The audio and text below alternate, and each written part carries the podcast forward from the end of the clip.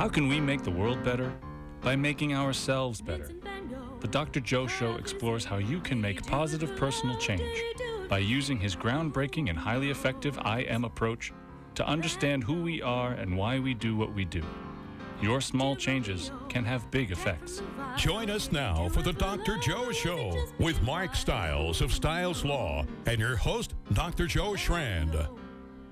Ladies and gentlemen, welcome to the Dr. Joe Show. That was very impressive. You got like some nice deep bass. Well, you know, we just had Levitate here last weekend, and I feel like performing. And you are right on stage, wonderful, and you're so musical about it. I might jump on the Stiles stage next year. Did you notice that? The Stiles stage. I saw like that too. Did you notice that? Spelled differently, so I can't take credit. Well, but it was wonderful. The Stiles stage was right there, and I said, "This is where this guy belongs." Yeah. Up someday, on stage. Someday when I grow up. That's going to be too long. That's not happening. No. So you're going to say. No, you know, because I have 4 children, but my wife has 5 because she counts me as one of them. So we have an incredible show today. We were continuing to talk about music. We were talking about community. But today we have in studio a remarkable human being. Oh, thanks. Absolutely. One of my... a person who I am honored to call a really good friend. Same. Our chief of police, Chief Tavares. Oh, thank you. It's a pleasure to be here. It really is. It is just so great having you here. And the reason I really wanted you here was because, you know, we were at this festival last weekend. You know, Dan Hassett, you know, and Sarah Horton put together this amazing festival, Levitate Music and Arts Festival. And there were, I don't know, thousands and thousands of people there. And what was impressive was, of course, the music, the community, the crowd, but really what your team was doing there, Chief, policing. I mean, it didn't feel like policing. It was just... So that's why I really wanted you in here, because we know that so many times right now in our United States, in our America, and in our world, the police are not given the credit that they are due. And that's part of why I absolutely wanted you here, because it was a spectacular, spectacular occurrence. It was a spectacular way to show how a town can have a police force, and it doesn't feel like a force. Well, thank you. I couldn't agree with you more. It was a fantastic event. And over the course of 3 days, with 40,000+ people attending, there wasn't one single arrest. That's amazing. There wasn't one single fight. Not a single fight. This is exactly it. It's amazing. It certainly is. Yeah, but we don't do it alone. We do it in partnership with our state, federal, local, and county law enforcement officials. But we also do it in partnership with our community members. The Boys and Girls Club were a big help this year, and other town departments like our fire department and DPW. It was a team effort. So we don't do it alone. Yeah. And... you know, we're going to talk a little bit about the I Am approach, you know, which is the idea that everyone's doing the best they can, influenced by 4 domains: your home, the social domain, the biological domain of your brain and body, and the I See. How do I see myself? How do I think other people see me? But the 2 rules of the I Am are, because these 4 domains, home, social, biological, and I See, interconnect, a small change can have a big effect. But the second rule is, because everyone is interested in what you think about them, and you're part of someone's home and social domain, and you have an effect through the IC domain on their brain and body, because you know it feels differently when you feel treated with respect or disrespect. This means you control no one, but you influence everyone. And I think the influence of all these, how many, 40,000, 30,000? Oh, there were 40,000+. Right, we're influencing each other in a way that is exactly what the I Am is about. It's about respect and value, and that leads to trust, and there you are surrounded by strangers, but you're just having fun and enjoying something, a shared experience. And how you and your team kept people feeling safe and secure, that's part of what I really want to talk about, because that is an enormous influence. Great. You know, so let's talk a little bit about this. How do you even begin sort of training your team about what the approach is? Well, every year we get better and better, and we have after-action reviews, and we learn, you know, what went well, what didn't, and what we need to improve upon. So I believe this was the 7th year that Levitate was in effect, and each year we're getting a little bit better at it. The venue is a little challenging, just because of where it's laid out and the roads that are there, and the physical security of chain link fences that could potentially be cut. That's some challenging things. But you know, we go to work on this pretty much right after. We work on it almost all year round, and we really start gearing up meetings in February for our concert that happens in July. And we bring in our state, federal, and county and local partners to all these meetings in preparation of this, including Dan Hassett attends every meeting, and his security team attends all the meetings. And you know, it's, you know, repetition. You know, the more you do it, the better you get at it. But it was phenomenal. But what's the actual focus? I mean, how do you determine what worked, what didn't work? I mean, it's been going on 7 years. So what's different, you think, this year than was maybe in the first or second year? Okay. So last year our major problem was traffic and parking. And people were getting stopped at the beginning of the field, so just prior to entering the fairgrounds, which created a backlog of traffic. So we moved that further down inside the parking areas, and additionally we utilized parking we hadn't utilized before, some certain fields, and we utilized the middle school and high school parking areas and bussed people in, and the buses brought lots of people into the area, but we didn't have the traffic from the cars. So that was new this year.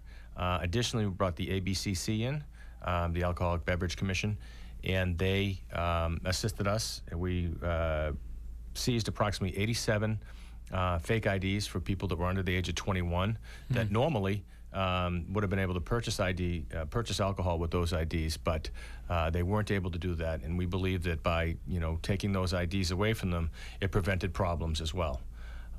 Working with the FBI, they provide intelligence about, you know, if there's any threats or the lack of threats, and we're in continuous contact with them, and the state police. Bomb techs and bomb detection dogs are on scene with us as well. So we've enhanced those, and actually this year was the first year we had our own drone. We've had one from the Sheriff's Department, so we actually had two drones on at the location. Yeah, we could see them flying around, yeah. And we used the mobile command center to, you know, watch over a large crowd of people from the air. Wow. Actually, what else is new is the fairgrounds itself installed cameras for the first time. So there's cameras throughout the fairgrounds, on the building, on all the exits, entrances, and main areas. So that was also new this year. It's amazing. I mean, this police department, I got to tell you, is it's groundbreaking in my mind. So I've seen a lot of different police departments. You obviously see a lot of things on the news, but through Chief's leadership, you know, I mean, Levitate is just scratching the surface of what he's done with this community, and how the community has embraced the police department, and the police department has embraced the community, and they work so well together. And it's just, you know, you hope that all communities will follow suit, but it seems like he's way out in front of it. Way out. I mean, I remember several years ago, it wasn't about Levitate, but remember we had a murder in Marshfield. And I remember you saying within, I don't know, hours, we're going to get you. Yeah. You're not doing this in my town. You're not doing this here in Marshfield, because we are a safe place, but we're going to find you. And you did. We did. You know, back to, you know, why, how does this all work? Why is the relationship so strong between the police and the community? Is that we follow the basic principles of policing, basically the skeletal structure of policing. It's all back to the basics, the very, very basics. And Sir Robert Peel was the, you know, he became known as the father of modern policing. And in 1829, he established the Metropolitan Police Force, and they were called Bobbies after Robert Peel. So is that where the name came from? That's the British term for policemen, is a Bobby. And he had I didn't know that. Yeah, and he had 3 core ideas and 9 principles of policing. And you know, my philosophy, we go by those, and that's why I believe makes us so successful. We just go back to the basics. And I'll just tell you that if I could just read number 7, the 7th principle. To maintain at all times a relationship with the public that gives the public reality to the historic tradition that the police are the public and that the public are the police. The police being only members of the public who are paid to give full-time attention to duties which are incumbent upon every citizen in the interests of the community, welfare, and existence. So the people of the police and the police of the people, we're the same. Right. We live here, we work here, we all share the same concerns, we all have the same problems, we try to provide solutions, we live together, we work together, we play together, we eat together, we're one and the same. Where did that break down from 1800s, aside from Marshfield Police Department and what they're doing right, or when the awareness started to happen with community policing versus 1800s? Like there was a line. There was a line of demarcation between the government and the people. And where was the breakdown? So I think there's been a number of incidents that have happened over a long period of time that have created mistrust, that have created there's been corruption in police departments, there's been abuse of powers. And that's because what else we do with the Marshfield Police Department is there's 5 pillars of success. And believe me, we this is our solid foundation here. Number 1, you have to hire the right people. We thoroughly vet them out. Number 2, we have to train them properly. Number 3, we have to supervise them the right way. Number 4, we have to have the right policies in place. And number 5, when and if they screw up, they need to be disciplined. And discipline has to be both positive and negative. So hiring the right people, having them supervised, trained the right way, having the policies in place, supervised properly. When you don't hire the right people, and they're not trained the right way, and they're not supervised, and they're not held accountable, is when you run into problems. And when you run into problems, which that creates the divide. That, when there's no transparency in a police department, and people want to hide things, and when there's allegations of abuse and corruption, that's when you have some of the problems that we've seen in other parts of the country.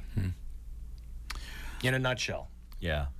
So hiring the right people, number one. I mean, that's true in any business, but I would think in the police department it would be more important, because you don't want somebody to become a police officer for the wrong reasons. Well, here's my thought on it, okay? When you do see things that go wrong in police departments, when you talk about inappropriate behavior and stuff like that, it's not that we hired the right person and then suddenly they became bad. It's that we're hiring bad people that have continued to be bad. And who aren't being held accountable. Correct. We're, really beginning to explore deeper into how the police are integrated into the community, but I think the message is that it's not an integration at all, because there shouldn't be a separation between the police and the community. It's not like, how do you integrate people into the community? They are the community. Right. That's right. But here you are, you have this job, and the job is really, to keep people safe? Protect and serve, right? Protect and serve. So I'm just wondering how that affects, and I want to get into the biological domain of the IM. Remember the IM, 4 domains: home, social, the I see, how I see myself, how I think other people see me. That last part affects the biological domain of your brain and body. Sure. About how are you feeling. And especially something called the cortisol response, which has to do with stress and anxiety. And I got to tell you, I was there the first day waiting to get into Levitate, and I'm in line, and there's a police officer, and I just started to think, what's it like for this person knowing that there are going to be 30 or 40,000 people in this small enclosed space? They are vastly outnumbered, and they have to keep the peace.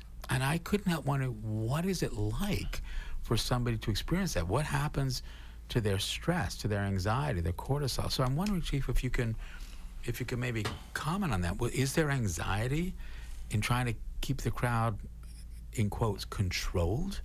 You know, I was there for the entire event, all 3 days, pretty much from start to finish. And I didn't have any anxiety whatsoever. Love it. Love it. I was confident in our training that we've done, in our preparation that we've done, in the plans that we had in place for pretty much every possible thing that's thinkable and maybe even unthinkable. Mm. Because we believe for the most part, if things are predictable, for the most part, they are preventable to a certain degree. Mm-hmm. So I was confident. I was confident in our ability to respond to anything, and I wasn't worried about 40,000+ people. I was worried about maybe one person out there that maybe had an axe to grind or wanted to try to become famous. Mm. And we planned for that and we trained for that, and we're prepared to respond to that. So the anxiety, yes. Making sure that everything is set up properly ahead of time. There is certainly a certain amount, but no, because the concert, the pattern of success has really been, this concert has, the theme is peace, love, and happiness, right, and not to cause trouble. And, we saw that. We didn't see any arrests. We didn't see any fights. And that's exactly what we had with a nice, great crowd. So that's a yes and no question. Mm-hmm. And do you think part of the culture of Levitate, that it's peaceful and it's a community, is that enough to sort of calm the police who could potentially get all stressed out? Oh, absolutely. I mean, we have dealt with angry mobs of people on occasion. And that does create anxiety, and it does cause, frustration, and it causes all kinds of issues. When you're dealing with a passive, calm crowd, you can take a calm approach to that. And we treat people the way that we'd want to be treated. Right. And it's a mutual respect thing until such time that that has to change, but that seems to work. Right. And again, from the biological domain, there are things in our brains called mirror neurons, where we mirror other people's emotions and other people's responses. And so absolutely, if you're in a situation where somebody is being respectful, you're much more likely to be respectful in return. But if you're faced with someone who's very angry, this is where the I am approach comes in. Because you could activate your mirror neurons and become just as angry. Or you can step back and use the I am and respect why the person's doing what they're doing. Again, look again, respect, and figure out, okay, so the best they can do is be angry, but I'm not going to go there.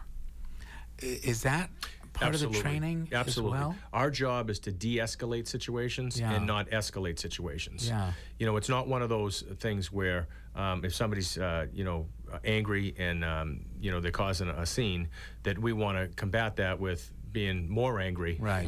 And more violent than them. No, we want to de-escalate it, and we want to try to find the underlying problem.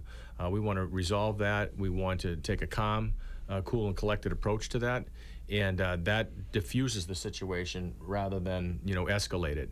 Which oftentimes when you do that, you don't have to get into any physical force because that's the last thing that we want to do. Mm-hmm. It must be very challenging sometimes, though, when somebody's combative and their behavior is off the charts.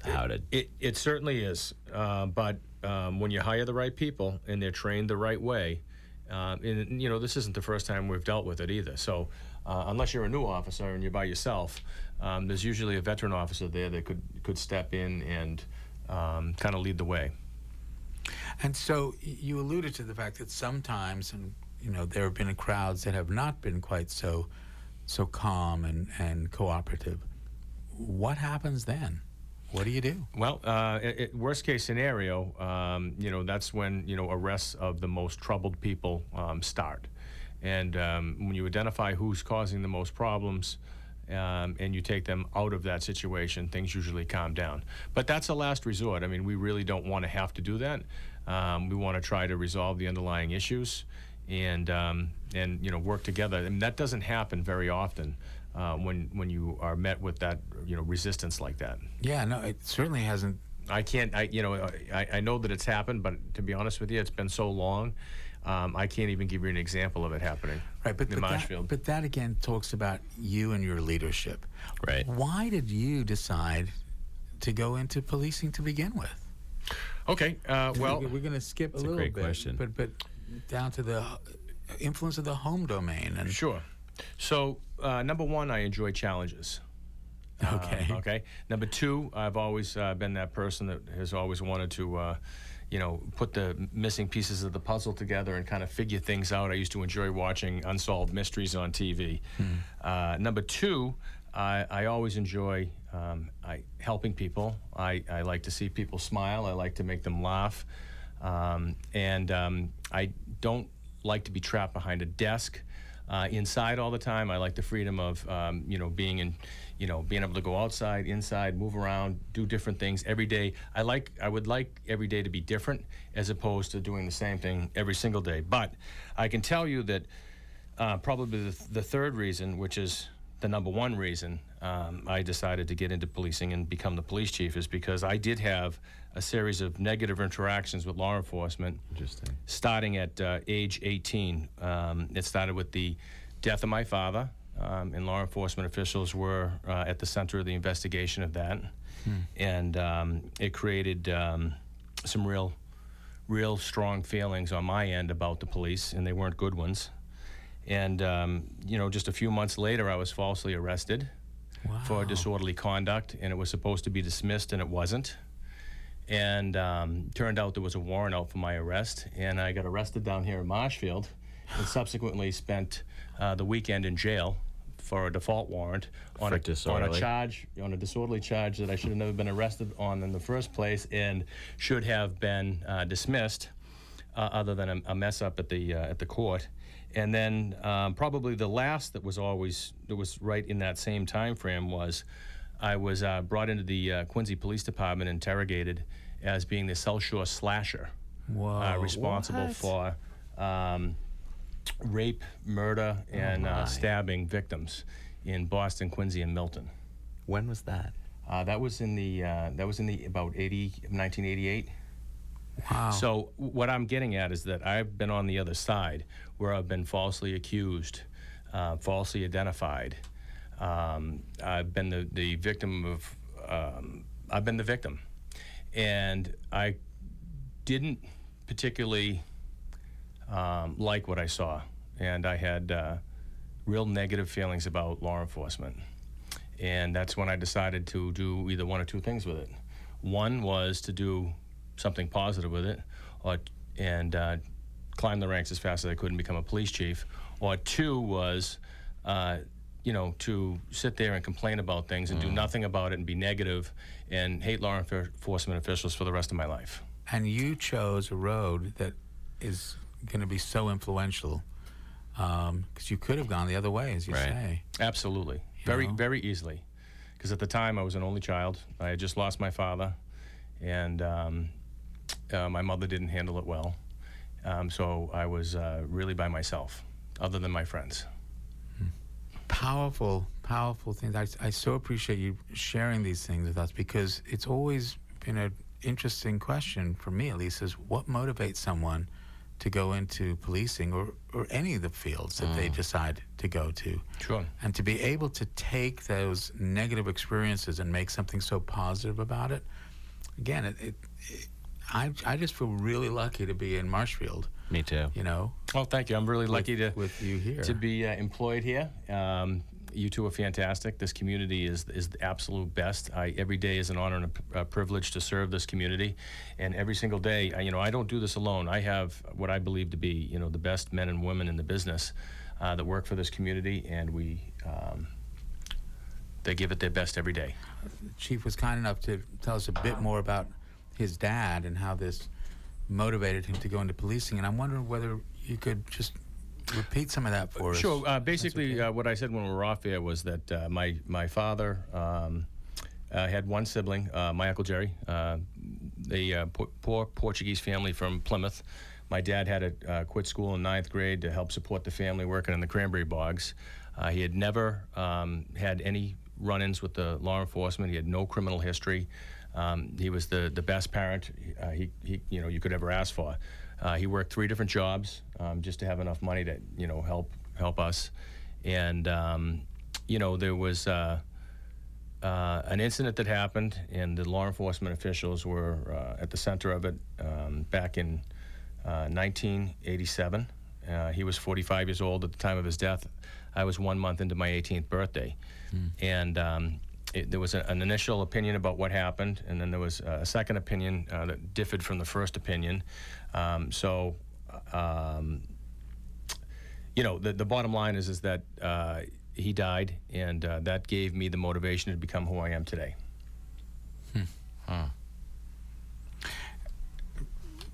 Do you know, in general, other stories about other folks in your force that you would feel comfortable without, naming names? About what is there an overall motivation? I mean, do some people go into this like you because justice needs to be served and it's a good thing, and I'm not going to let the police force be seen as a corrupt place, which just alienates everyone.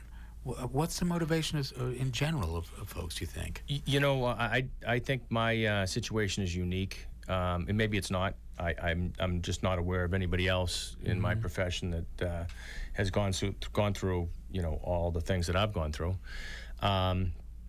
My men and women, I've interviewed almost every single one of them because I've been here working for the town for 31 years now. Right. That's the willingness to want to help people, to be to be part of the community, and to protect the community, and I don't know of any other reason. But that's the motivation. Yeah, the challenge of the job, the fact that every day is different. You're not stuck in an office. You could be on the water, down the beach. You could be, you're inside, you're outside. Every day is different. And just servicing the community. Yeah. I am interested to keep talking about this with Chief about what other police officers' motivation is. I think, I would say, by and large, it's all good, right? Yeah. They're all joining the police force to serve and to protect. But there are those bad seeds. But like every profession, right? I mean, there's a few in my profession. I think I hear jokes about them. Yep. And I'm sure they're in yours as well, with bad motivations and overprescribing or what have you.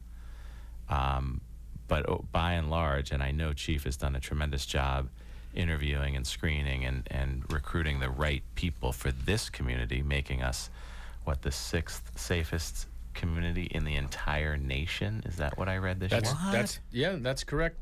We've gone from 79th safest in the United States of America to 61st to 36th to 14th again 2 years in a row, and last year the 6th safest community in the United States of America with a population of 25,000 people or more. Did you not know that, Dr. Joe? I did not know that. Well, you know it because you wake up every day feeling safe. Well, right? That is true, because it's the second rule of the IM, right? I love going to work and I love coming home. Can I just jump in real quick? Because this ties in. Right ahead. So we were talking about Sir Robert Peel and his 3 core ideas. And the number 1 core idea is that the goal is preventing crime, not catching criminals. If the police stop crime before it happens, we do not have to punish citizens or suppress their rights. An effective police department does not have high arrest stats. Its community has low crime rates. Hence, us being the 6th safest. Yeah. And that's part of the community wanting to be a community, right, and looking out for each other and saying, hey, I'm not jealous, I'm not envious, I'm not suspicious, and I'm going to trust people. That is remarkable. And that's part of what we're talking about, folks. That's why we wanted to spend these last few weeks talking about community and about Levitate and about how we can remind ourselves that we are human beings who just want to be with other human beings. That's what we look for. The IC domain is saying everybody wants to feel valued, and the IC domain is the way we do it. How do I see myself? How do I think other people see me? We all want the same thing. I think that is remarkable. The 6th safest town of over 25,000 in the United States. Correct. And we've, baby. Yeah, that does. That's us. That's all of you folks out there. That's right. And that means every town can do that. Why not? Why can't every town be a safe town? Right? Okay. Exactly. That would be the goal. Right. That would certainly be the goal. So I think I cut you off. You were going to add something else about the safety, about the community, about policing. Utopia. The utopia of it. No, I just think that, when we're looking for police officers, we're looking for brave men and women that are trustworthy, honest, fair, and are willing to help others because, we want to serve as role models who treat others with kindness, but we also want to inspire people, like you said, maybe not control, but we can influence people. That's right. To do the right thing, to make positive decisions, even when nobody else is looking. Yeah, that's the most important part. To do it when you're not on camera. Right. What about this whole camera thing?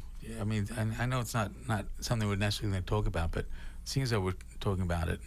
What do you think about the new trend of having, cameras on policemen? So, the police are a government official. We're paid by the taxpayers. And, there should, in full transparency... there can be some problems with that when you're dealing with victims of sexual assaults and different things like that. So there can be some privacy issues. Mm. It can create a major burden for public records requests and storage of those video feeds. Mm. But overall, I mean, if you were able to simplify it and boil it down to, our officers act as though there's a camera on them 24 hours a day, 7 days a week. Right. While they're working anyway. There's plenty of cameras that are out there that are at businesses and in different locations anyway. And every single person on the street these days, every phone has a camera on it too. So, they're told to act, properly and to assume that they're constantly on video, but actually having a video camera on them as far as a body cam, I know that it's a costly expense, and there can be some issues there. But the officer should be acting as though there's a camera on them at all times anyway, and for full transparency, that right. The public should see what we're doing. They're paying our salary. Yeah, I mean it really is about trust. Right, and for those who've heard the show before, we know that trust is based on a neurochemical in the brain, a brain chemical called oxytocin, not OxyContin, but oxytocin, which is that chemical that's released when somebody says you're amazing. And I really hope that every one of the folks in your force, in your police squad, felt oxytocin, that they felt appreciated. The other day, we had this huge storm here, and one of the roads that I used to go home was closed. And there was a police officer there directing people down another road. And I stopped my car and I asked him, I said, were you at the festival? And he said, yeah. I said, I just want to thank you because what you did was just so great. It just made everything so enjoyable. And I could see it just felt good, right. And thanked me back, That's what it's about. It's about right. Trust. I got to tell you that we're real fortunate in the town of Marshfield. Over and over and over again, whenever we're faced with some type of adversity, the public has come to the police station. Mm. The public has, you can see the comments on Facebook. You can see the likes that we get. But the people that drop by the police station with, coffee or cupcakes or cookies, yeah. The letters that we receive, the cards that we receive. About less than, not quite 4 years ago, in 3 days, we had 3 lives lost, one by water, one by fire, and one by murder. Mm. And, the community held an appreciation for us at the Central Fire Station, and they cooked all kinds of food. And, we're involved with all the civic organizations in town, all the kids' sports organizations. We've got a great partnership with our schools and all our town all our other town departments. We're involved in all kinds of social events, all kinds of fundraising events for different people. And we're part of the fabric of the community. We are right. completely immersed in it. So, and every day I get positive feedback from everybody. You guys have always, given us, our credit you know, when it's due. Well, it's always due. So I mean, that's the thing. Due. I mean, you guys, and that part of why I really wanted to have you on the show. We'll be talking a lot more in the next part, but it has to do with how can we recreate this amazing. So every community. So every community. Everywhere. And you were talking off air again about the different types of police chiefs and how this can influence the way the department is. So can absolutely we? Yes. Well, okay. let me just start by saying okay. one of the big reasons why the Marshfield Police Department has been so successful is because the Marshfield Police Chief position is a 4197A Mass General Law's Civil Service Strong Police Chief, and what we've been able to do is maintain a strong, consistent philosophy over a very long period of time. I've been police chief now almost 7 years. My predecessor was police chief for 28 years, and wow. He was my mentor. Yeah. So we're going back, 35 years. Of a long-term, consistent philosophy. Right. I believed in what he believed in, and we've managed to carry that through over a long period of time. When you don't have that same long-term consistency in other police departments that might be a chapter 4196 or 97 that's not, they serve at the will of the selectmen, or they serve by contract at I'm here until I'm 65 unless they find a real good reason to indict me and get me out of here. Right. Yeah. So I'm able to do what's in the best interest of the community without worrying about the political outside influences, meaning if I was didn't have the safety and the security of the job that I have now, and I was dependent upon a 3-year contract, and say a member of the community or one of the members of the Board of Selectmen said, Phil, we don't want you to talk about the drug issues that are going on in Marshfield because it's going to hurt our property values, and I wouldn't be able to go in the direction that I wanted to if I felt like I was going to lose my job. So the best protections for the police chief. I just want to intervene. My guess is you would. that you, Phil Tavares, being who you are, would not bow to that sort of political pressure. Well, thank you. I was just making a general statement. I understand. I certainly would nice put that to out not have there. That, though. But it is nice not to have, but I wanted to put that out because I don't want people to get the misimpression that if there was that sort of pressure, you would lose your ethics. Oh, I just don't see that about you at all, and I just want to put that out there. And I don't know any other police chief that would, but I'm just saying that is something that is a concern. So why isn't every town like that? I mean, why are some towns, Well, some communities, there have been some problems, and, you do want to go outside the police department, and you do want to bring somebody in from the outside because it is needed. But when it's not, and you have the, the right people in your own backyard, they've been, like I said, I had 31 years with the town. I started out as the assistant animal control officer. I've held 11 titles, and here I am. So it's when you're dedicated to a community, and the prize is at the top, and you don't have the opportunity to get it, then that can create morale problems. And then when you have morale problems in police departments, that's a whole nother set of things, because that'll spill over into the community as well, and that will affect the partnership. And do you think that is happening nationally? I mean, because let's face it, I mean, in the news, you don't hear about, a Chief Tavares in the news and the culture that he's been able to help create and maintain. We hear about all the horrible things that are happening and the conflict between a community and police. And it makes better news, though. Well, right? That's true. If it bleeds, it leads. Right. That's the news, but it's still there. Yeah. So, what do you think is going on? Why does that happen at all? From your point of view, as a inside.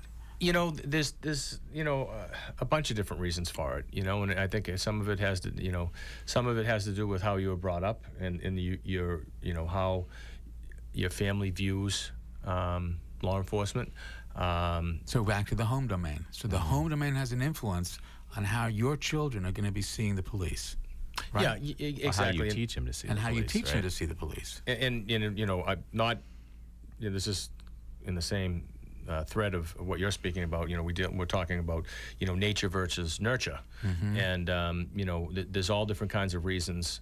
You know, some people have had horrible experiences with the police. You know, there have been some police officers throughout the nation. Very few, actually, considering how many there are out there, right. That have crossed the line and done right. the wrong thing. But certainly you can't paint all the police officers throughout the country with the same brush just because one person did something stupid. It just gets highlighted so right. effectively, because it's the same as what we were just talking about. Of course, there's bad seeds in every profession. Right. But it just seems like the news loves to grab onto those bad seed police officers. And there's there's also, you know, I see that there's been a lack of respect for authority, mm-hmm. and not just with police. You know, I see it with some kids with their parents, mm-hmm. And with their teachers, with the people that employ them, and obviously with the police. So I think it's a lack of respect for authority overall, not just with the police. Mm. So how do we recreate this in every community, Chief? You know, I've often been told, you know, if we could bottle it and sell it, you know, we'd be rich, because, you know, here in Marshfield, we're in January will be year 25 without a grievance from the union. Wow. You know, the police officers, there's nobody out injured on duty. There's no abuse of sick time. There's never been an MCAT complaint that I'm worried about. There's never been a ethics complaint. What's MCAT? Commission Against Discrimination. Okay. We don't have any of those complaints. Mm-hmm. We don't, you know, so our officers are, you know, trying to do the right thing all the time, and the community supports them, from our town government to our, you know, the rest of the community. But there's got to be some way that we can bottle it, or at least, you know, scale it, at least teach it, have people come here. I mean, if we're number 6, there's, you know, a few folks ahead of us, or I'm not sure that's the right way to phrase it. Are the top 10 towns ever getting together and just talking about how do we disseminate this information? You know, there's a lot of good communities that are around here, and a lot of really good police departments. You know, just because they're not the 6th safest in the United States might mean that they just don't have the population of 25,000. Right. Okay. You know, a lot of our neighbors are very good police departments, very good communities, and for real. And, you know, I'm the past president of Southeastern Massachusetts Police Chiefs Association, which is 5 different counties. And I'm the past president of, you know, Plymouth County Police Chiefs. So I know these communities, I know the police chiefs, and there's a lot of really good police departments all around us. And they, all for other reasons, you know, some of the same reasons and for some different reasons. But again, with the leadership, you know, we're fortunate to have some really good police chiefs throughout our region. What happens when there is a trauma? What happens when a policeman or policewoman or an officer is confronted with something that is clearly outside what we usually confront? What happens then? What's Sure. We offer them stress debriefing. Okay. And they'll meet through a series of meetings. They'll meet with each other. They'll talk with each other. They'll be offered the employee assistance program. We stress mental and physical wellness here in the Marshfield Police Department, and we try to have a nice balance between work and our home life. We have a CrossFit workout facility in our garage. And we're always, you know, encouraging officers proper nutrition, proper rest, and, you know, exercise. And, you know, we also educate them on the subject matter, you know, to be aware of those things, because, you know, police officers have high levels of stress that lead to alcoholism, divorce, and suicide. Hmm. And we don't want that. We want to take care of our officers, and we want to give them all the tools that they need in place to be successful. We want to see them flourish. We don't want to see them fail. And is that stress, you think, because they are in communities where they are not seen as valuable members, as respected members, but as people who are simply enforcers, and therefore that control is resented and feared? You know, I don't think that any of my officers feel that way in Marshfield. No, I'm saying that, but absolutely. Yeah, I think that the stress that we see is when there's a major event, and, you know, there's horrible things that we see, smell, and hear, and then we have to deal with. I mean, I think you've read my article on a knock on the door, and it's you know, the worst thing in the world is knocking on the door in the middle of the night telling a parent that their child is dead. There is no amount of money you could ever pay me to do that. It is absolutely the worst part of our job, and that is so stressful, and that is so horrible. And so many times I've done that myself, because I just think that it's just absolutely the worst possible thing I can ask one of my officers to do. You know, but again, that says so much about you, Chief. Well, thank you. No, it really does. You know, because I think some people get, you know, very, very inured to it. They see so much tragedy that, you know, it doesn't matter to them. It should never be that way. I feel that way in my field, in psychiatry and medicine, that I still feel a lot of things when people are telling me their stories. But you can't become numb. No, the day you become numb, the day you should stop. No, we're all human, and that's it. We have feelings. We're not just a cold uniform that, you know, that doesn't care and doesn't have feelings. We are people. We are the same people that, you know, are your family members. You know, you sit next to in church. You know, you're shopping with. You know, we're all the same. That's what it is. That's what the IM is saying. And what's success, Dr. Joe? Success is when you love going to work and love going home. You know, granted, for some people, success is having enough food and being able to wake up in the morning. But in general, I feel that if you can love going to work and love going home, you feel valued. It sounds like his officers do. Maslow's theory of hierarchy. That's right. And it sounds like you're actually saying, Mark is saying, your officers feel that way. So I just want to thank you again for... Oh, no need. For policing our town, but it doesn't feel, I think policing is probably the wrong word. It's just being part of our town and us all being here together. Yeah. We are one town. It's Marshfield. When we were doing the override, we said, you know, who are we and where are we headed? That's who we are. But we're one species. It's called humanity, and we can all help each other stay safe. Absolutely. By respecting and valuing each other, because that's what leads to trust. Respect leads to value. Value leads to trust. When you trust someone, you're not worried that they're going to come in and try to take something from you. Right. You're much more eager to share. That's right. So, thanks so much for being here. Thank you, Chief. Thank you. All right, folks. We'll see you all next week on the Dr. Joe Show. Vincent Van Gogh cut off his ear. Did he do it for love? Did he do it for fear? Who knows?